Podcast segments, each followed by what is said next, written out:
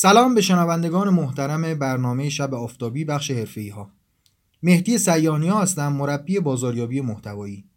در این سری آموزش ها داریم توضیح میدیم که کسی که کارش آموزش و مشاوره کسب و کاریه و در حقیقت مشاور مدیریت هست چه روش هایی برای افزایش فروشش به خصوص با استفاده از بازاریابی محتوایی می‌تونه داشته باشه؟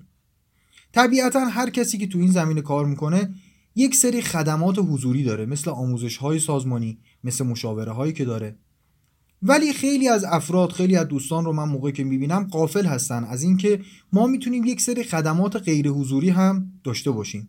مثلا اگر کسی کارش مشاوره حسابداری و مالیات و امور مالی هست می‌تونه یک سری توضیحات و یک سری آموزش های خودش رو در قالب یک فیلم آموزشی ضبط بکنه و اونها رو منتشر بکنه. در روزهای بعد خواهم گفت که می‌تونه این آموزش ها رایگان باشه می‌تونه پولی باشه بنا به استراتژی شما. ولی همین که ما اینها رو ضبط می‌کنیم و در حقیقت تدوین می‌کنیم اولا برای خودمون خیلی واضحتر میشه خیلی مشخصتر میشه. اون تجربیاتی که داریم خیلی در ذهن خودمون دستبندی تر میشه. و ثانیا مشتریان جدیدی از طریق همین محتواها به ما جذب میشن.